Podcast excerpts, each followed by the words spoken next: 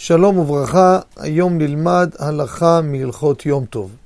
אנחנו מתקרבים ליום טוב, ובעזרת השם ניגע באיזה פרט שהתחדש לנו לאחרונה, פרט אומנם טכני, אבל חשוב לדעת אותו. יש היום באלפי, אני מתאר לעצמי אפילו עשרות אלפי בתים, שכבר הם מבשלים בקיריים אינדוקציה. מה זה קיריים אינדוקציה? זה רעיון שעובד שמניחים את הסיר על המשטח ויש מגנט תחת הזכוכית, כשהוא קולט את סוג המתכת הזו, לא כל סיר מתאים לקיריים האלו, אז נדלקים המבערים ואדם מבשל. כשהוא מוזיז את הסיר, מנתק את המגנט, באותה שנייה מיד הכל נכבה.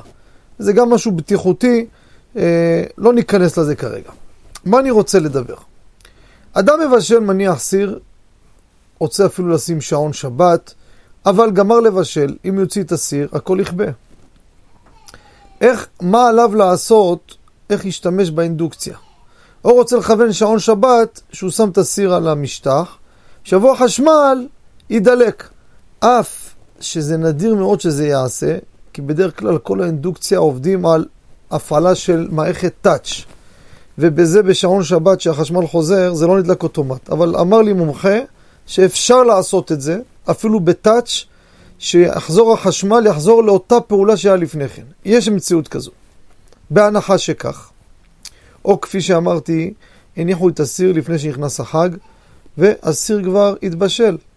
יש פתרון, נודע לי לאחרונה, יש כמו משטח מיוחד מאותה מתכת, שהוא בעצם נקרא לו מתאם, לא מתאם, הוא עושה הפרדה בין הסיר לבין האינדוקציה. כשהוא מונח על האינדוקציה, אף שהסיר לא נמצא, עדיין המערכת תמשיך לפעול.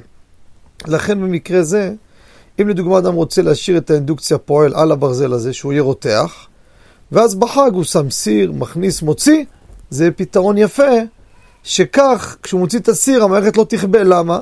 כי המשטח הזה שמבודד בין הסיר לאינדוקציה, הוא גם כן משדר את המגנט שהמערכת ממשיכה לפעול. תודה רבה וכל טוב.